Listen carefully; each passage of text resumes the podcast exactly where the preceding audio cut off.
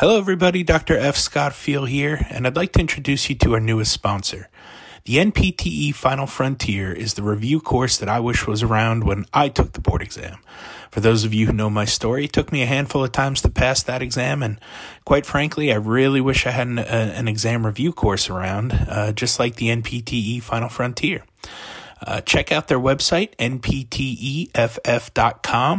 and use the code HET at checkout for 10% off to all of our listeners and fans. Hey y'all, it's Farley Schweighart with another Teach Me Something Tuesday tip. We have found in our PTA program that students are very challenged with learning how to self-assess. Often we have in the in the recent last few years, we've had a lot of younger students. We've even had students that got all of their prereqs or most of them in uh, high school. And so they were they were starting the PTA program at the end of what would be their freshman year of college and how that timeline worked out. So they were not as versed in self-assessment. And one of the challenges in the PTA program is the amount of time we have to do everything. So we started implementing a self-assessment day one and it was three little questions when I'd give a quiz, I would have them get out a notebook piece of paper and I'd have them write down one, two, three and the date. And the first question was, what grade do you expect to make on this quiz? And then afterwards, after we'd do the quiz and they would get their uh, grades back because it was on a Socrative uh, or Blackboard and they would get immediate feedback of their score, I'd have them, number two is what grade did you actually make? And then the question number three, what will you change in your studying or provide evidence of what worked?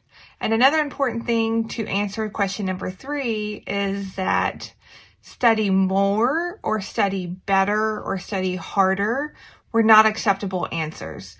I talked a lot about providing actual evidence of what of either the amount of time, how they studied, what they studied, but the words study better or more or harder are not acceptable because there is no quantification to that. And so in their first semester, we spent a lot of time going through this and going through their self-assessments.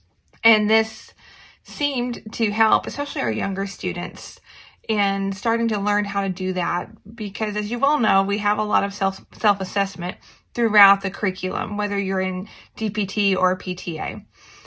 And we can't expect our students to be good at self-assessing if we don't allow them to practice and help guide them through self-assessing.